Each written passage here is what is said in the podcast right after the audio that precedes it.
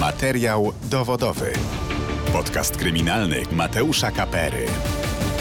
Dzień dobry, Mateusz Kapera. To jest y, specjalne wydanie podcastu kryminalnego Materiał Dowodowy. Specjalne nie tylko ze względu na naszego dzisiejszego gościa, ale również y, dlatego, że po raz pierwszy materiał dowodowy można również obejrzeć, a nie jedynie wysłuchać. Oczywiście w formie wideo e, dzisiejsza rozmowa jest dostępna na kanale Radia Z w serwisie YouTube. E, a ze mną jest y, gość, dr Zbigniew Nowak, wykładowca akademicki prawa karnego i e, kryminologii. Cześć, witaj. Cześć, witaj. Jest mi niezmiernie miło. Dziękuję za zaproszenie i cieszę się, że to, że to debiut nie tylko w radiu, ale też online e, na kanale YouTube. Tak, Dziękuję. dzięki za, za wizytę. Z nami jest również e, Twoja książka. Kara śmierci w Polsce. Taki jest tytuł tej księgi, tak naprawdę, bo dla tych, którzy jedynie słuchają, powiem tylko, że ona ma prawie 700 stron, a więc chyba można spokojnie powiedzieć, że jest to księga. No właśnie, dlaczego zdecydowałeś się napisać książkę o karze śmierci, która w Polsce no, nie istnieje? Mm, wiesz, to powodów jest, jest, jest wiele na pewno.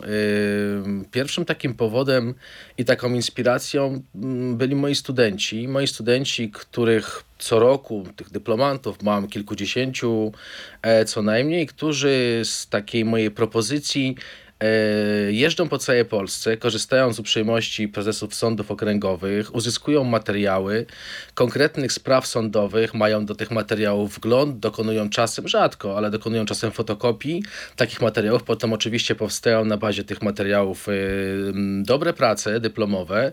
Pomyślałem sobie, że skoro oni mogą, a ja roztaczam nad nimi opiekę promotorską, to może również ja powinienem w takim e, systemie zafunkcjonować. Wysłałem kilkadziesiąt pism do E, prezesów sądów okręgowych w Polsce e, z prośbą właśnie o udostępnienie materiałów y, do badań, do późniejszej ekspozycji właśnie w tej publikacji, oczywiście po dokonaniu e, stosownej anonimizacji, oczywiście po zgodach prezesów sądów okręgowych na wykorzystanie odpowiedniej porcji materiału. To się udało. Y, do tych wyroków, o których Mateusz powiedziałeś, bo to jest 700 stron, ale to jest też płyta, gdzie na płycie mamy 1200 stron, 1200 stron materiału y, oryginalnego właśnie z różnych sądów okręgowych, wcześniej sądów wojewódzkich, Sądu Najwyższego i tak dalej. To jest 27 spraw karnych, które zakończyły się de facto w zdecydowanej większości orzeczeniem kary eliminacyjnej. w latach 70., 80. E, ubiegłego wieku. Do tej porcji e, materiału, o której mówimy, dołączyliśmy głosy ekspertów. Dołączyłem głosy ekspertów, przeprowadziłem kilka, kilkanaście rozmów, z których część znalazła się właśnie w tym, e, w tym materiale, w tej publikacji, plus część teoretyczna, która dotyczy ewolucji podejścia do kary śmierci w Polsce, taki zarys. Mhm. No i to A dlaczego właśnie to. ta kara śmierci? Co w niej cię takiego zainteresowało? Wiesz co, no to jest tak, no wiadomo, to jest temat, który powraca, który jest interesujący mm, dla, nie tylko dla studentów, czy dla wykładowcy, jest y, tematem, który powraca e, w takim dyskursie publicznym co jakiś czas, gdzie przy okazji niestety kolejnych zbrodni okrutnych, które w Polsce są dokonywane, wykonywane. Wiadomo, że występują głosy prawników, ale przede wszystkim polityków, którzy, którzy nawołują bardzo często do tego, żeby mm, powrócić do, do dyskusji, żeby być może powrócić do pewnego rodzaju rozwiązań, które pozwoliłyby na e, przywrócenie kary śmierci w Polsce. I to jest jakby ten wątek, nazwijmy go politologicznym, bo tych wątków przy karze śmierci jest zdecydowanie więcej, jak wiemy. Tak? To, są, to są aspekty moralne, aspekty społeczne, bo z jednej strony to są społeczne oczekiwania, które gdzieś tam w statystykach są ujęte procentowo i to, jak wiemy, jest raczej zdecydowana większość, aniżeli mniejszość polskiego społeczeństwa, która, e, która jest za e, takim diametralnym rozwiązaniem, jakim mogłaby być kara śmierci. Jak to procentowo wygląda? Wiesz co, to się zmienia, natomiast y, myślę, że jeżeli podam takie dane, że to jest około 60% y, zwolenników, E, na różnym poziomie, bo oczywiście tu też musielibyśmy wziąć pod uwagę grupy respondentów, ich wykształcenie, ich wiek, ich zainteresowanie, ich pochodzenie e, społeczne, miejsce, w którym, w którym przebywają, w którym zamieszkują itd., tak itd. Tak e, ale to, to, to 60% to jest myślę taka bezpieczna cezura jako że Oczywiście było więcej, bo tam przełom lat, przełom nowego milenium to w zasadzie 70, 70 kilka procent tych głosów za wprowadzeniem, czy też przywróceniem kary śmierci do tego naszego systemu prawnego. Na dziś mm, przyjmijmy taką granicę 60%. Ale to oznacza, że ta tendencja jest spadkowa, czy Tendenc ona... Tendencja jest raczej takim, wiesz, konstansem, ona tak jak mówię, ona, jest, ona się waha, tak? To w zależności od tego, w jaki sposób są prowadzone badania, kto prowadzi te badania, jaki jest też cel takich badań naukowych, które mają dać odpowiedzi na określoną hipotezę, którą sobie badacz e, postawi.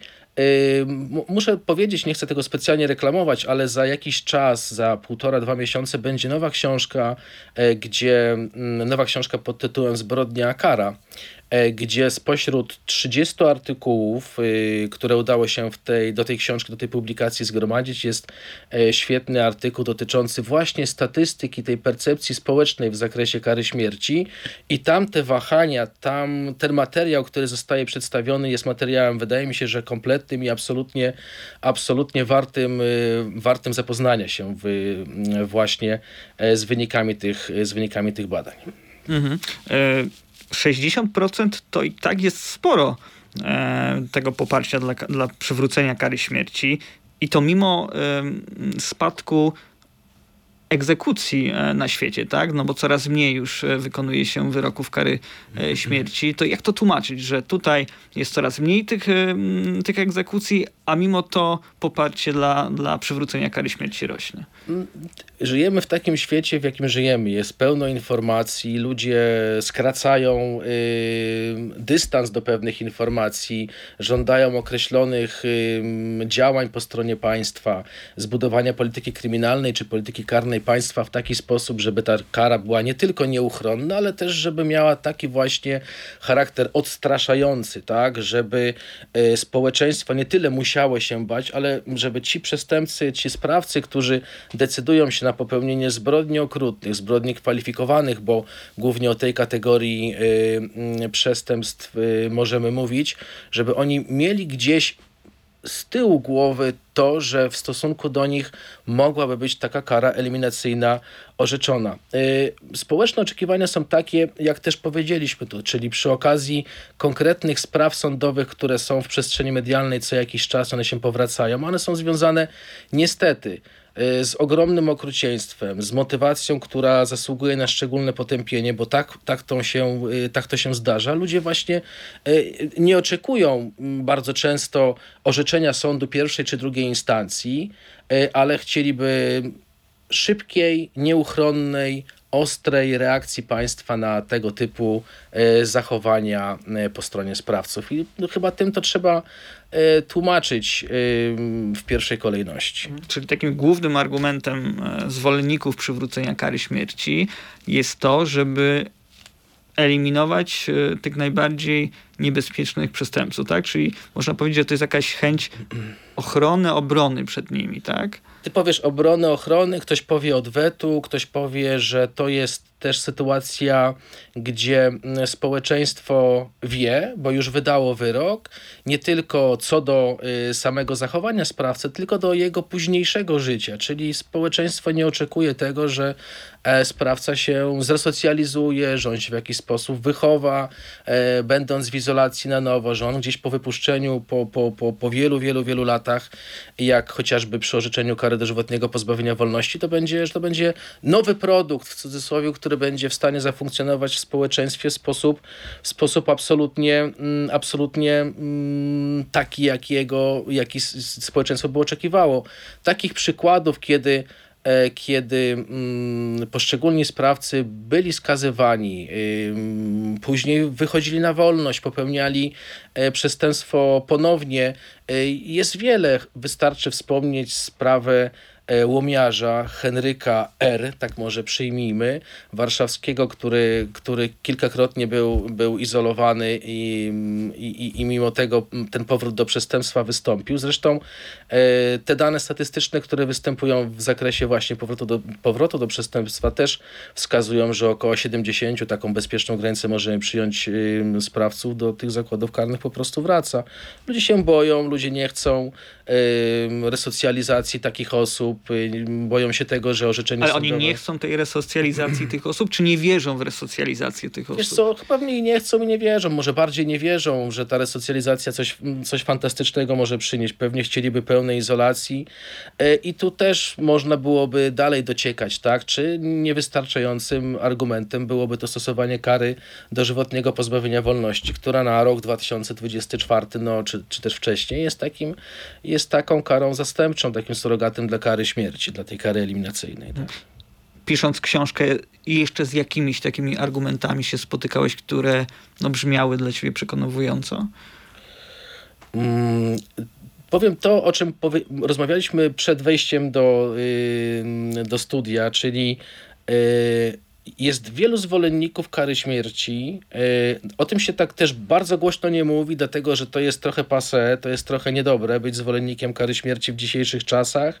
W czasach, kiedy wszechobecne jest pojęcie humanitaryzmu kary kryminalnej, gdzie no, są głosy takie, czy takie argumenty, że e, popełniając y, zbrodnie na sprawcy zbrodni, czyli eliminując go ze społeczeństwa, stalibyśmy się tacy sami jak on. W książce jest wiele głosów ekspertów właśnie w zakresie samego podejścia do, do tego zjawiska, jako, jakim kara śmierci niewątpliwie jest, i te głosy eksperckie raczej mm, przeważają szale y, na korzyść nieorzekania na korzyść tego, że to mm, y, obowiązujące w polskim prawie rozwiązanie, które, e, które de facto eliminuje ten rodzaj kary e, z naszego obiegu prawnego, jest rozwiązaniem słusznym. Nawet muszę powiedzieć, że jest tu głos pani profesor z Uniwersytetu Warszawskiego, która mówi o tym, że jakakolwiek dyskusja na temat kary śmierci jest wyrazem naszego prymitywizmu. W latach, w XXI wieku, w roku 2023 czy 2024 dalsza rozmowa na ten temat jest pozbawiona absolutnie sensu. Natomiast jak widzisz, to, to jest tak, że z jednej strony te głosy, mm, te głosy są po prostu podzielone, tak? w zależności od tego, z kim chcielibyśmy porozmawiać i jakie są oczekiwania. Też to, o czym y, Mateusz powiedziałeś, czyli taki charakter odstraszający kary, który gdzieś, e, który gdzieś tam jest też zakładany, tak? Czyli ta kara ma odstraszać potencjalnych sprawców przed y, kolejnymi zbrodniami, ciężkimi zbrodniami.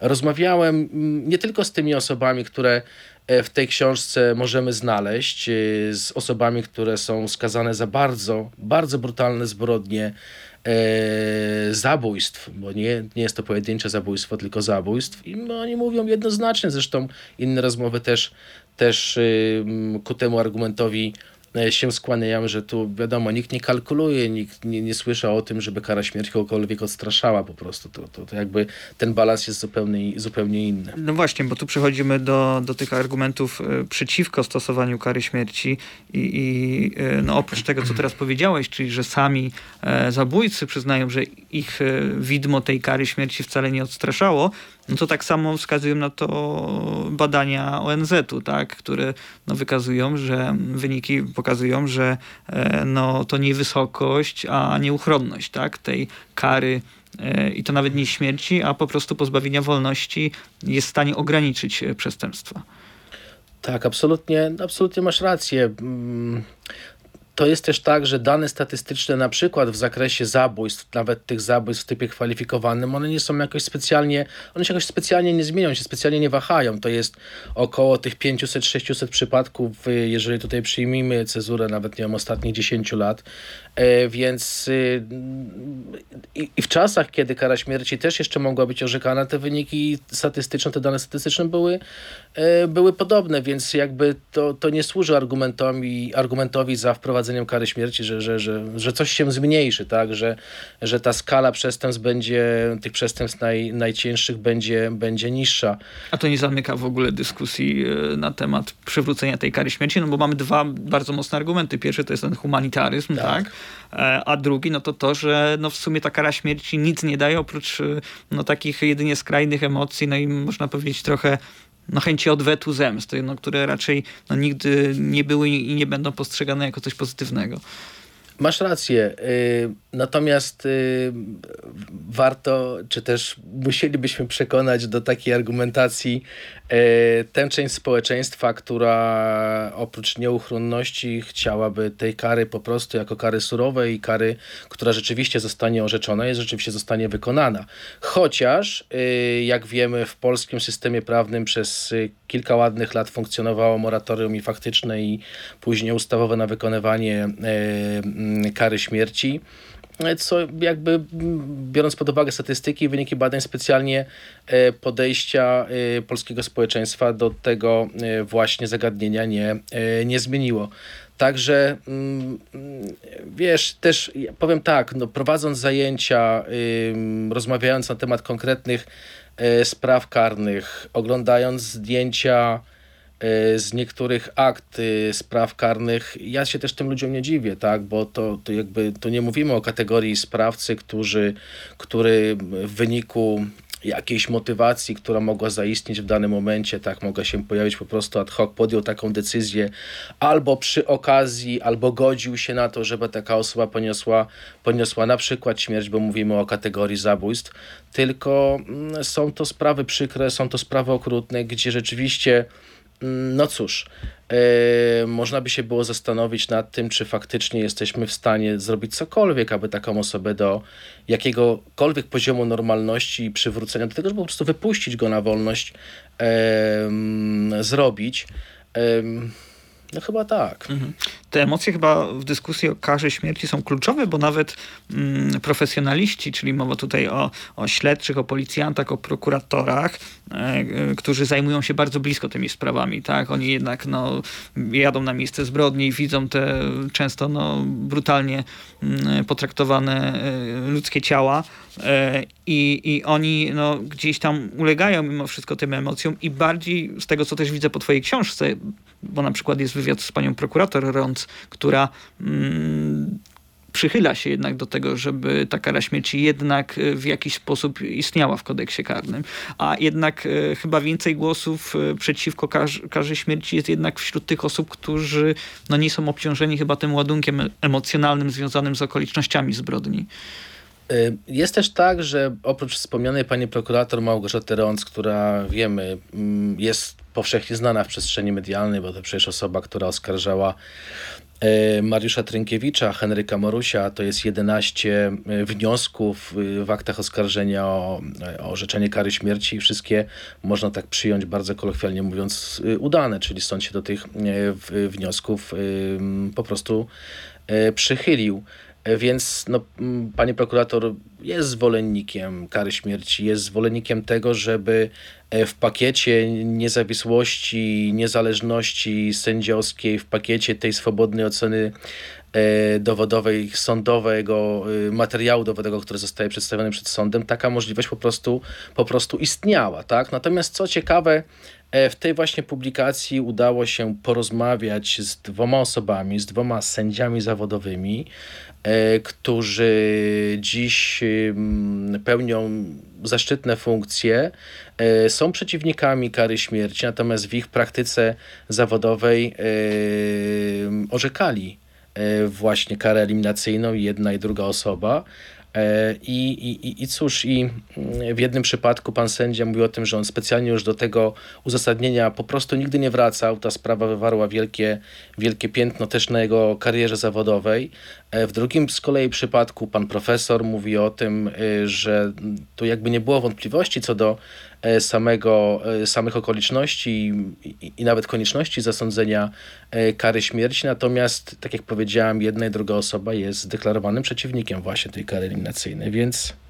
Więc tak, więc oni zostali obciążeni, tak jak Mateusz powiedziałeś, w jakimś stopniu tym takim piętnem tego jednak, że skazują kogoś na karę eliminacyjną. Nawet w, w jednym z tych dwóch przypadków, wiedząc o tym, że ta kara w zasadzie nie zostanie wykonana, bo był to czas przełom 94-95 rok, czyli, czyli przełom tego moratorium e, faktycznego na moratorium ustawowe. Za I to nawet chyba prokurator Rąc, która oskarżała Trynkiewicza e, i, i chciała doprowadzić do, do e, wyroku kary śmierci, sama powiedziała, że ona miała ten przywilej, że mimo że ta kara śmierci została orzeczona, no to gdzieś jakiś taki spokój miała z tego względu, że ona, że wiedziała, że i tak ta kara śmierci nie zostanie wykonana, tak? Bo jak już wspomniałeś, było to moratorium. Tak, no tak jakby wypełniła swój obowiązek, ten, który po prostu yy, wynikał z, z, z materiału postępowania,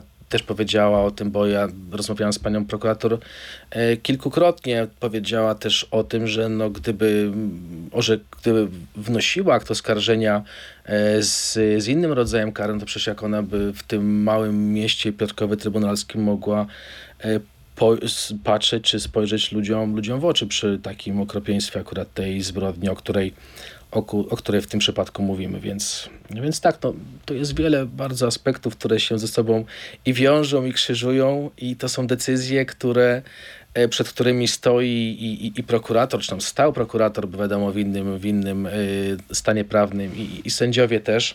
No i cóż, no.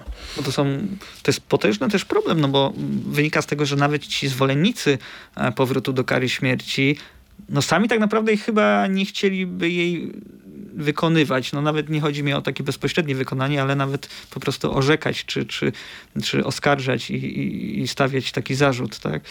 No tak, to najlepiej byłoby, gdyby, gdyby to na kogoś y, scedować, pra, prawda? Czyli, czyli takie orzeczenie jest, natomiast jakby ja umywam ręce od tego, co tutaj się y, ma wydarzyć w, w, w sądzie pierwszej czy, czy kolejnej instancji, natomiast chcę pewnego rozstrzygnięcia i pewnej, e, i pewnej mm, stanowczości po stronie państwa. Też ostatnio na zajęciach omawialiśmy przypadek yy, z początku nowego milenium y, chłopca czteroletniego Michałka, którego, którego utopiono w lodowatej Wiśle, bo takie, e, takie przesłanie w przestrzeni medialnej funkcjonuje. Dziś chłopaka, który miałby 27 lat, w której to sprawie oprócz jego matki zasiadało dwóch y, de facto sprawców i tam też społeczeństwo wydało bardzo szybki E, wyrok na matkę, która miała mieć wiedzę w zakresie tego, co się wydarzy w zakresie tego, co się później zdarzyło. A to okropna, naprawdę okropna, poruszająca, e, poruszająca sprawa. Finalnie po, po bataliach sądowych matka została uniewinniona, a nawet e, wnosiła odszkodowanie z tytułu właśnie i zatrzymania, i aresztowania, i niesłusznego skazania. Natomiast dwóch sprawców zostało w izolacji. No cóż, gdyby ferować wyroki od tak po prostu, to ona też powinna albo zawisnąć gdzieś, prawda, albo otrzymać specjalny zastrzyk, który pozbawiłby ją życia, gdybyśmy podążali tylko i wyłącznie za tym, czego chce opinia społeczna. A tu, tu nawet y, muszę powiedzieć, że nawet wtedy minister sprawiedliwości wypowiadał się bardzo kategorycznie w zakresie tej sprawy. E, natomiast cóż, natomiast sprawa skończyła się e, takim finalnym, prawomocnym orzeczeniem, jakim, jakim się skończyła. Y, to są ciężkie przypadki, to są zawsze indywidualne przypadki. Tych spraw karnych, y, które są poruszane w książce, jest tylko dwadzieścia kilka, a omawiamy, czy, czy też staramy się omówić tych spraw. To są dziesiątki, setki spraw, gdzie gdzie trzeba się po prostu zastanowić nad, nad każdym indywidualnym przypadkiem, argumentem, każdą przesłanką, która gdzieś tam finalnie znajdzie się w prawomocnym wyroku. No tak, bo jeszcze dochodzi do tego, e, dochodzi do tego kwestia, że jest ryzyko zawsze, że skaże się osobę, która jest y, jednak niewinna. Przykład y, niedaleki Tomasz Komenda. Jak najbardziej, no to jest też ten argument, który, e, który przeciwnicy e, kary śmierci podnoszą bardzo często.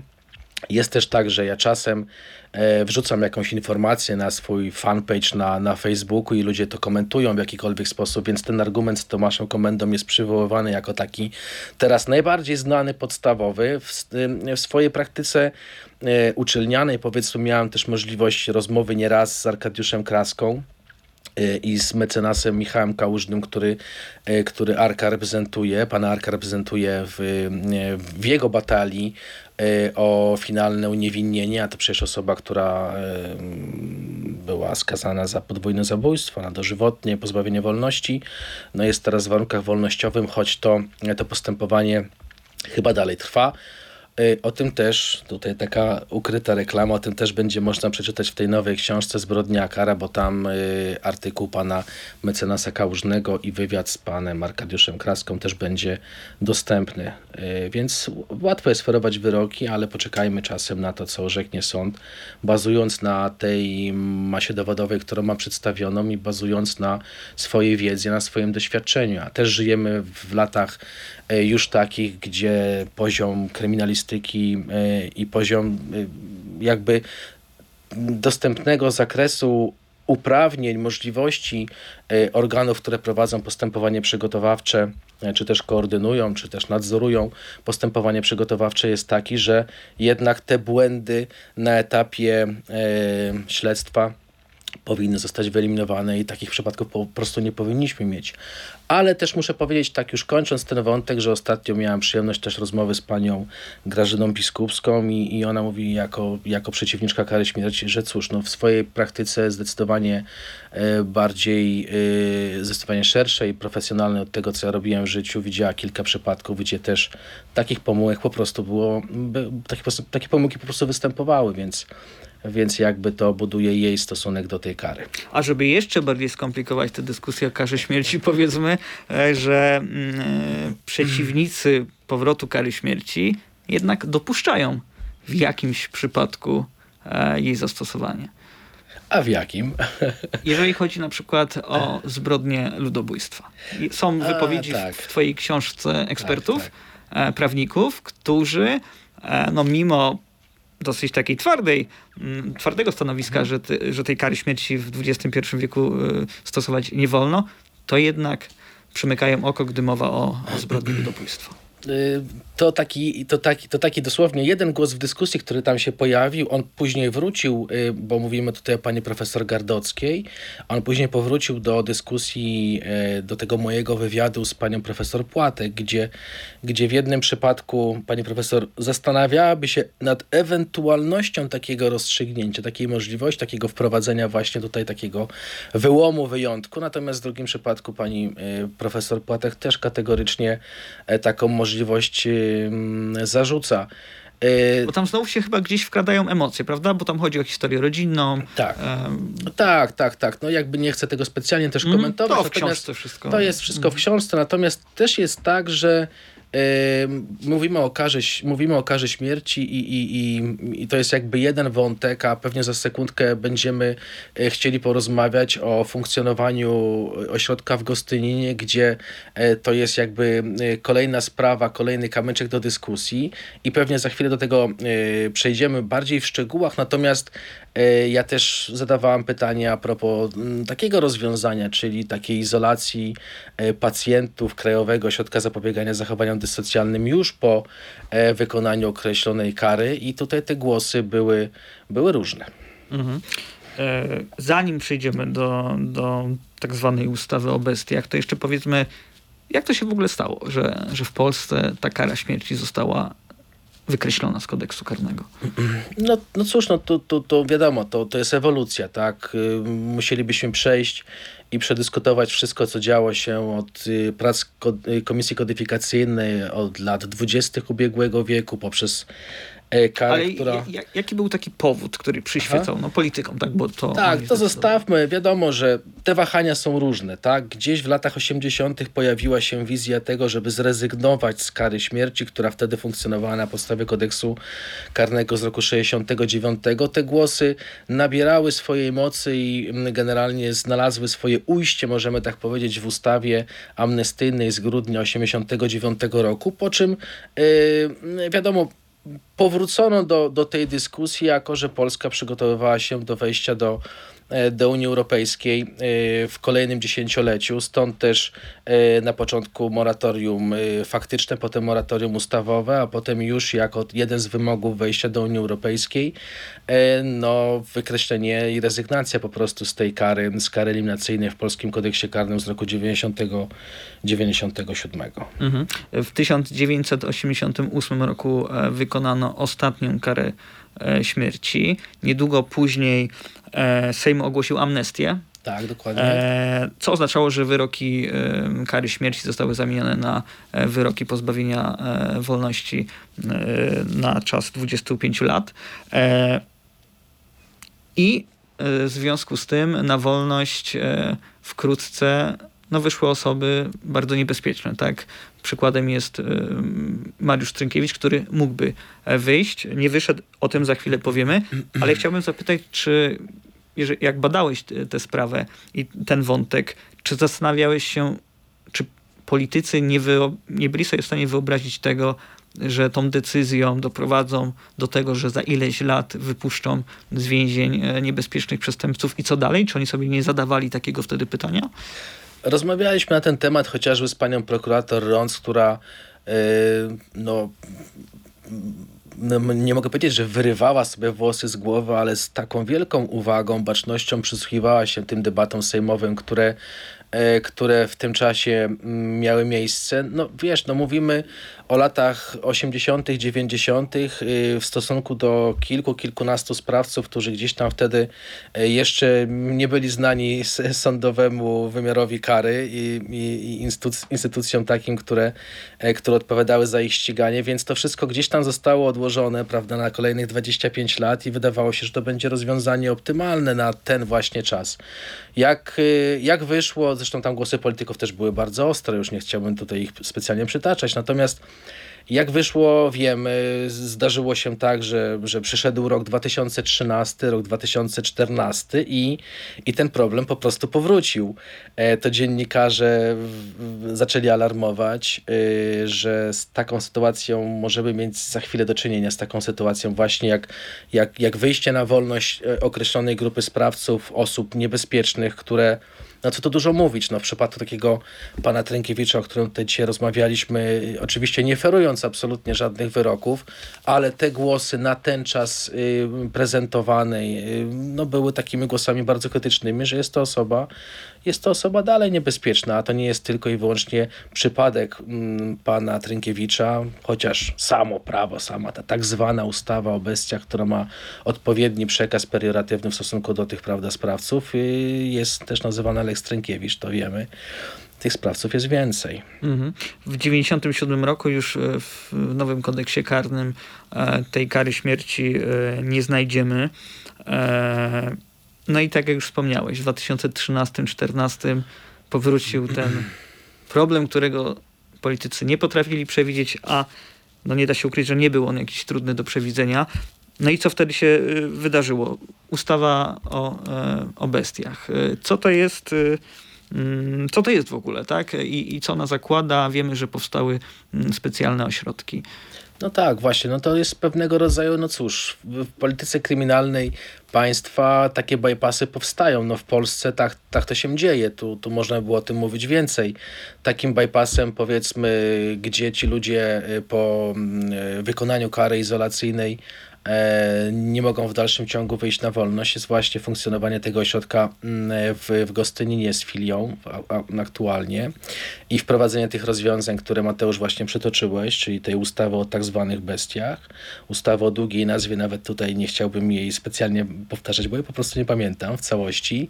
E, I cóż, i, i, i takim bypassem też można gdzieś powiedzieć zdecydowanie dalej jest chociażby e, potencjalna rozmowa na temat wprowadzenia kary bezwzględnego dożywotniego pozbawienia wolności nie tak dawno e, do naszego kodeksu karnego, gdzie też właśnie, no tutaj to są, to są pytania, na które ja nie, nie, nie będę odpowiadał, czyli kwestie populizmu penalnego czy legislacyjnego, a rzeczywistych oczekiwań, tak? Na temat funkcjonowania tego ośrodka udało się porozmawiać z, z, z panem profesorem Rzeplińskim, który przecież wydawał orzeczenie Trybunału, w Trybunale Konstytucyjnym w 2016 roku dotyczące e, zgodności wprowadzanej ustawy z, z konstytucją i tego, że taki ośrodek e, może, być może nawet powinien funkcjonować. Zresztą pan profesor takie stanowisko prezentuje w dalszym ciągu. Natomiast e, są tu też głosy przeciwne, głosy ekspertów, teoretyków i praktyków w zakresie prawa karnego i kryminologii. Natomiast no cóż, zadając takie pytanie, no to co z tymi ludźmi robić dalej? e, no tak, po czyli. Powiedzmy tylko, że z tymi ludźmi, którzy karę tak naprawdę odbyli, Odbyli. czyli Mhm. w tych przypadkach e, 25 lat pozbawienia wolności i teoretycznie, zgodnie z prawem, powinni wyjść na wolność, bo są już ludźmi, ludźmi, ludźmi e, którzy- tę karę e, Tak. odbyli. Wiesz, to są też takie przypadki, kiedy ci ludzie z, z powodów proceduralnych wyszli na wolność i oni zostali zaproszeni y, po pewnym czasie do tego, żeby stawili się w ośrodku y, w Gostyninie, więc to są przypadki różne. To nie jest tylko tak, że jak w przypadku Trynkiewicza y, nie zdążono i na chwilę go wypuszczono, po czym on został, prawda, y, przywołany, zaproszony do tego ośrodka, do tego, żeby tam odbywał swoją terapię jako pacjent, bo to przecież zakład leczniczy, ale też to, to, to, to, różne, mm, to różne inne przypadki. Ym, No co ja mogę powiedzieć? No, jakby mm, badając ten wątek, ym, nie wiem, czy wyrobiłem sobie takie jednoznaczne zdanie na temat funkcjonowania tego ośrodka, bo jednak tutaj mm, trochę muszę posłużyć się i zacytować pana profesora Rzeplińskiego, że to nie są ludzie, którzy nic złego nie zrobili. To nie są ludzie, którzy mm, ukradli komuś rower czy, czy, czy pomidory z targu, więc, y, więc to jest y, ta kategoria. To są ludzie, którzy w dalszym ciągu, jak zresztą sama ustawa stanowi, mogą stanowić zagrożenie dla życia i zdrowia innych osób i oni mm, no, muszą w jakiejś izolacji przebywać. Natomiast e, jest szereg głosów przeciwnych dotyczących właśnie takiego podwójnego standardu karania, dotyczących tego, że państwo po raz kolejny, państwo polskie po raz kolejny przymyka oko na, e, na różne rozwiązania e, i nie jest lojalne wobec własnych obywateli, więc tych argumentów też można tutaj e, sporo przytoczyć. Faktem jest, że ten ośrodek funkcjonuje od kilku lat i e, i tych osób przebywających w nim jest, jest kilkadziesiąt. Bo to jest takie trochę łatanie dziur w prawie, prawda? Jakieś takie mm, przywracanie e, tego, co się wcześniej źle zrobiło i trzeba jakoś to załatać, tak? No bo gdyby nie ta, e, gdyby nie zmiany w prawie e, pod koniec lat 90., no to z tym problemem mm, do końca byśmy się nie mierzyli, ale z drugiej strony też e, no, nasz system prawny no, nigdy nie pozwalał na to, żeby, e, żeby ci, ci skazani za, za takie najcięższe e, morderstwa, no nigdy nie wychodzili, tak? No bo ten system nasz jest trochę inny niż amerykański na przykład, prawda? Więc tak naprawdę z jednej strony są głosy, że to jest bardzo niehumanitarne, no i wbrew prawu są też głosy w twojej książce ekspertów, prawników, którzy twierdzą, że to w ogóle łamie konstytucję. No ale z drugiej strony chyba nie widać też jakiegoś pomysłu, rozwiązania, które by jednak ten problem rozwiązało i zapewniło na przykład bezpieczeństwo ludziom. Wiesz co, no, dokładnie powiedziałeś w zasadzie wszystko. Jakby tu, tu nie ma, tu nie ma, tu każde rozwiązanie z jednej strony będzie uważane za dobre, z drugiej strony będzie uważane za niedobre, bo pewnie łamie pewnego rodzaju standardy, które już są wypracowane e, w prawodawstwie europejskim i też polskim jak najbardziej mm, e, w kontekście oczywiście prawa karnego jako takiego. Więc no cóż, no ten ośrodek funkcjonuje i ci ludzie tam po prostu są, tak? Czy oni przebywając na wolności nie popełniliby innych przestępstw, tego nie wiemy. W ośrodku przebywa e, wielu, e, wiele osób, który, których media nazwali, nazwały e, wampirami, bestiami, e, mons, monstrum, prawda? E, Więc, e, więc cóż, e, wypuszczenie jednej czy drugiej, no nie wiem jaki dałoby efekt. No z jednej strony e, ci, którzy są przeciwnikami ośrodka na pewno by się ucieszyli, bo osiągnęliby swój cel, jakim byłoby wypuszczenie jednej czy drugiej osoby, która rzeczywiście może być niebezpieczna. Nawet objęcie im takim nadzorem penitencjarnym, czymś w tym stylu, nie wiem czy do końca mogłoby w praktyce spełnić swoją rolę. E, No właśnie, I, i co wtedy, tak? E, Co wtedy, gdyby ktoś był w stanie podjąć e, taką decyzję o tym, że osoba Gostynię opuści, a, a za chwilę będziemy mieli do czynienia z potencjalnym kolejnym okrutnym przestępstwem, okrutną zbrodnią. No właśnie. Kolejny głos do dyskusji społecznej, tak więc. Problemów e, z, z polskim prawem karnym mamy, mamy sporo, bo jeszcze dochodzi do tego e, no, kara bezwzględnego e, dożywocia, ale to już dyskusja na inny moment. No i właśnie, jest sporo tych doleg- dolegliwości, z którymi mierzy się polski system prawny. No i wydaje się, że ty, doktor Zbigniew Nowak, przynosisz lekarstwo rozwiązanie tego problemu w swojej książce. Mm, na początku w sumie przez całą tę książkę mm, raczej skupiasz się na, na tym, żeby pokazać czytelnikowi stanowiska przeciwników i zwolenników kary śmierci. Sam nie zajmujesz stanowiska, ale pod koniec książki, w ostatnim rozdziale, okazuje się, że jednak jesteś zwolennikiem kary śmierci. E, powiem tak. Mm, to daleko idące wnioski.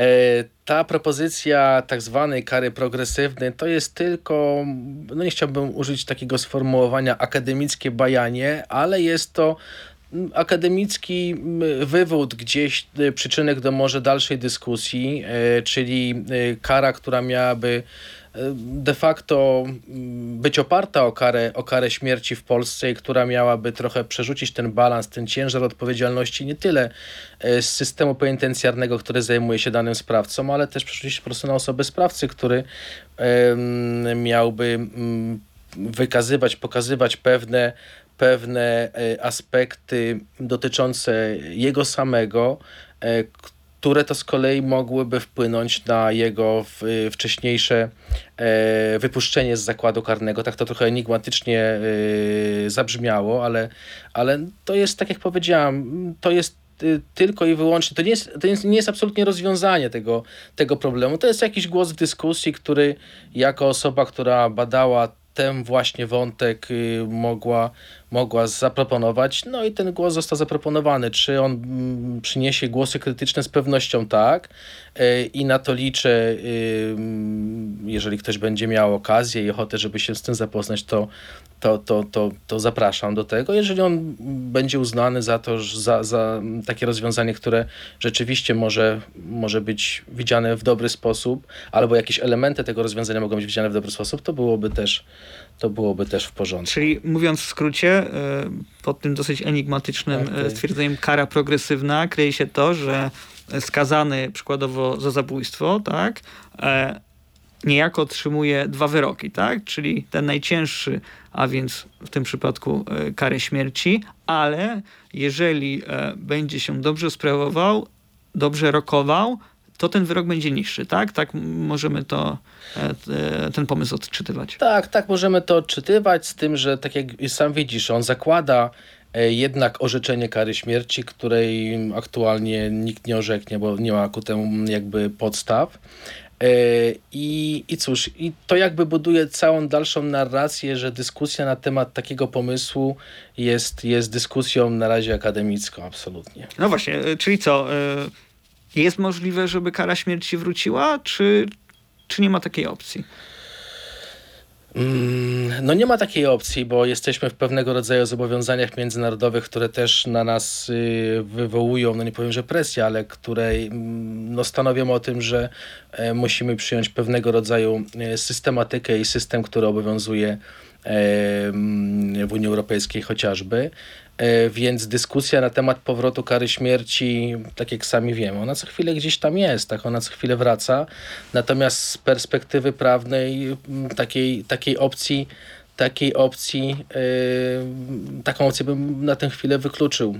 Ale zobaczymy, co, co przyniesie czas, bo tego nigdy nie wiemy. Wiemy też natomiast to, że kara śmierci jest, jest elementem polityki kryminalnej, a politykę kryminalną po prostu kształtuje, kształtuje państwo, kształtuje ustawodawca. E, na dziś e, takiej możliwości nie ma. Do niedawna y, w poprzednim układzie parlamentarnym, gdzie ten kodeks karny został zaostrzony, y, gdzie zrezygnowano z pewnych rozwiązań i te głosy dotyczące przywrócenia kary śmierci, one przecież wracały co jakiś czas, więc y, to jakby nie, nie, nie jest pytanie do mnie, ja nie jestem politykiem. Mhm. Mimo, że bardzo jest, no nie jest możliwe, że ta kara śmierci e, wróci e, do kodeksu karnego, to i tak e, warto jest przeczytać twoją książkę, bo ona traktuje bardzo szeroko o, o w ogóle o zagadnieniu kary w Pols nie tylko w polskim, ale w ogóle w systemach prawnych, więc gorąco ze swojej strony również polecam lekturę twojej książki, a ja już tobie za dziś dziękuję. E, moim i waszym gościem był dr Zbigniew Nowak. Dziękuję raz jeszcze za, za miłą rozmowę. E, do usłyszenia. Dziękuję bardzo za uwagę. Ja się nazywam Mateusz Kapera, a to był podcast kryminalny Materiał Dowodowy. Dziękuję i zapraszam do e, wysłuchania kolejnych odcinków podcastu. Materiał dowodowy. Wszystkie odcinki naszego podcastu kryminalnego znajdziesz na player radioz.pl i na najważniejszych platformach streamingowych.